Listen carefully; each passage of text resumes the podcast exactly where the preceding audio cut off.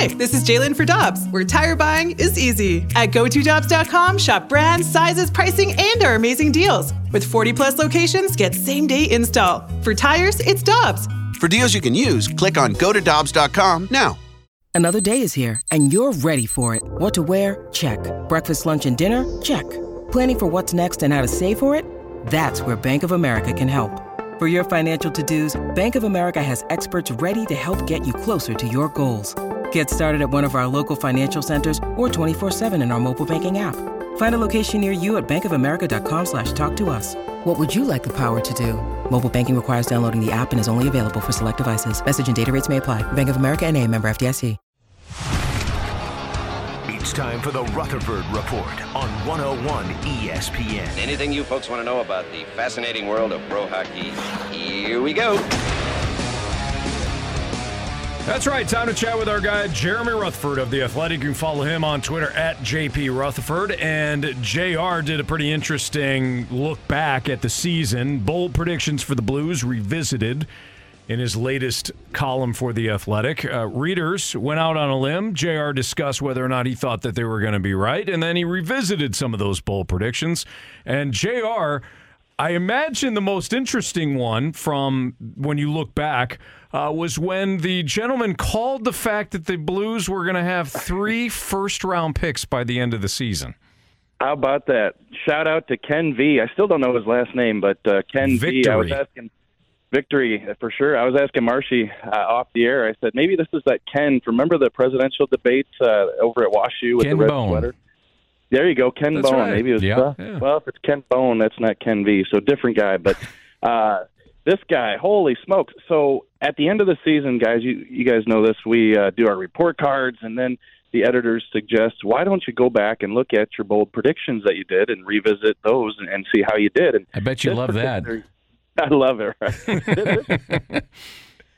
You know, making the predictions, revisiting them, you know, it's always tough. But uh, at the beginning of this season, I said, you know what, to my boss, I said, why don't we turn it over to the readers and let them make the bold predictions? So they came in, and there were a lot of, you know, stick your neck out, uh, things like uh, Buchnevich, forty goals, Pennington, Vezina Trophy, uh, Jake Neighbors, Rookie of the Year. Uh, but then I remember back in October, a guy said that I think the Blues are going to have three first-round picks at the end of the year, and their own will be number ten. And back in October, I was like, come on, no, that ain't going to happen. This is a one oh nine point team. I don't see what you're saying. I, I don't think this is accurate at all. And so here we are in uh, April, sitting with three first-round picks, including number ten. So shout-out to Ken, who predicted that uh, way back when. Pretty good. That's incredible. You know, a lot of fans are curious about Ryan O'Reilly, J R, and I, I hear it from fans. What do you think? Does he return to Saint Louis, or has that door been closed? You know, I, I leave it slightly open, Dan. I, I do think that, uh, you know, talking to some people, that he has Saint Louis on his list. But you can never tell what's going to happen. Look, if Toronto wins a cup and they want to re-sign him, or, you know, his value skyrockets because of the way he's playing, and that's not uh, financially feasible for the Blues. How do you how do you make it come back, even if you sit here now and think that it is a possibility? But with that said, I think you leave the door open. You know, they could use some help, probably uh, second, third-line center if you're going to stick with Robert Thomas and, and Schenn up the middle. O'Reilly can still come back and help you. It just comes down to how much would it cost, and, and do the Blues want to go that direction? So I think the way he's playing, it's still too early, but I think there's always a chance.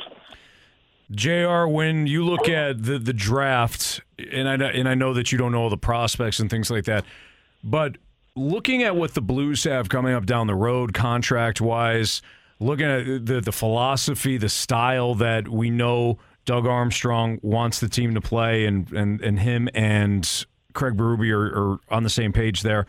What do you think the the strategy, so to speak, will be entering the draft? Do you, do you think that they'll have uh, a, a, an earmark for a certain position that they're looking at, or do you think it, it's just kind of best player available?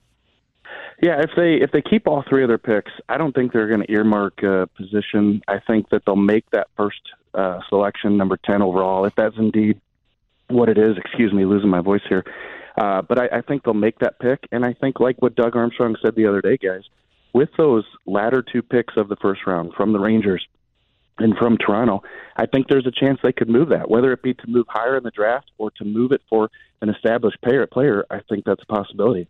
In term, do you need to clear your throat there, J R? Go yeah, right ahead. Yeah, buddy. make sure make sure you yeah, get something sorry, to drink. Go get a little yeah. water. You know, we, it's all good. And we know that it's been a tough year, and you know sometimes you get emotional talking about your Blues. I Very emotional. Well, and also I know that this is just a fifteen minute divergent from that Juan Yepes argument, so I know that we're uh, talking Blues to get away from that for a minute. Right? Well, I need to cool down, J R. I think we need to get Ken V on his thoughts of the Cardinals. The way things are going, not a bad thought. Um. What stuck out for you during the, the Doug Armstrong press conference? Sometimes you can read into what guys are saying by the tone or the language because you're around them a lot. What did you read into the, the final presser for Doug going into this offseason? Yeah, Dan, not just with uh, Doug Armstrong, but if you put his press conference together with the Justin Falk press conference and the Braden Schenn, I think they wanted to put a message out there. And that message is, these guys need to be better inside the locker room, on the ice, on practice day, so on and so forth. And I think it's a message that resonated. Like, you couldn't have walked out of that room without catching the drift of those guys.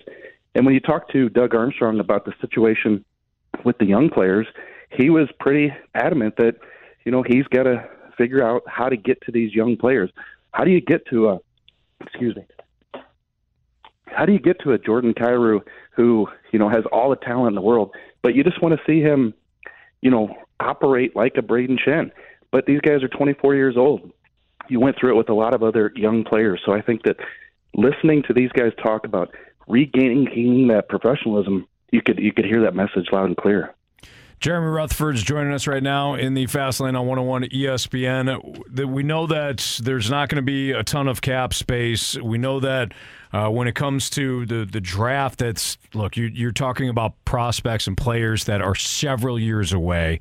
Do you think there's going to be a strategy with this offseason, J R, in terms of making the improvements that you can within the cap space? And what, what do you think that strategy is going to look like? I think Doug Armstrong, he can't sit back and just see what comes to him. He's going to be aggressive. I think that he wants to see how he can help this team.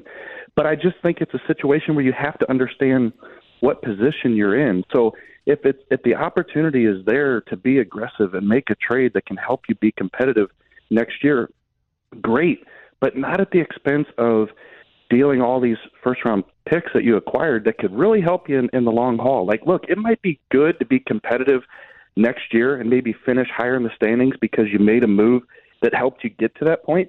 But if it comes at the expense of taking away what you could be in two, three, four years, if you keep these picks, if you don't make that trade to, to make it to the first round next year and bow out, I think that's the way he has to look at it. He's been smart about these decisions, and I wouldn't expect anything different. What's the area, J R, that they have to address the most in this offseason? What position or what area? Yeah, I think it's got to be defense. And I'm not saying that anything will happen in that area, but I think Doug Armstrong has to explore all those options and see if there's any takers out there for some of these guys. I think it's a situation, you look at Torey Krug and you look at Colton Pareko and you look at some of these players, you know, can you get to that next level with them on the roster? And if you can't, are there any takers? Because we saw what happened this year with this defense. So I think that uh, if, if Doug Armstrong's making these phone calls, which he's been doing for months and months and months, and something comes together, I think that's the area where they need to change things. All right, J R, we're going to let you go so you get something to drink and start to clear that throat. All right, buddy? Yeah, sorry about that, guys. No, you're fine. You're the best, buddy. Yeah. No, we appreciate you. Thank, thank you. All right, see you guys. See ya.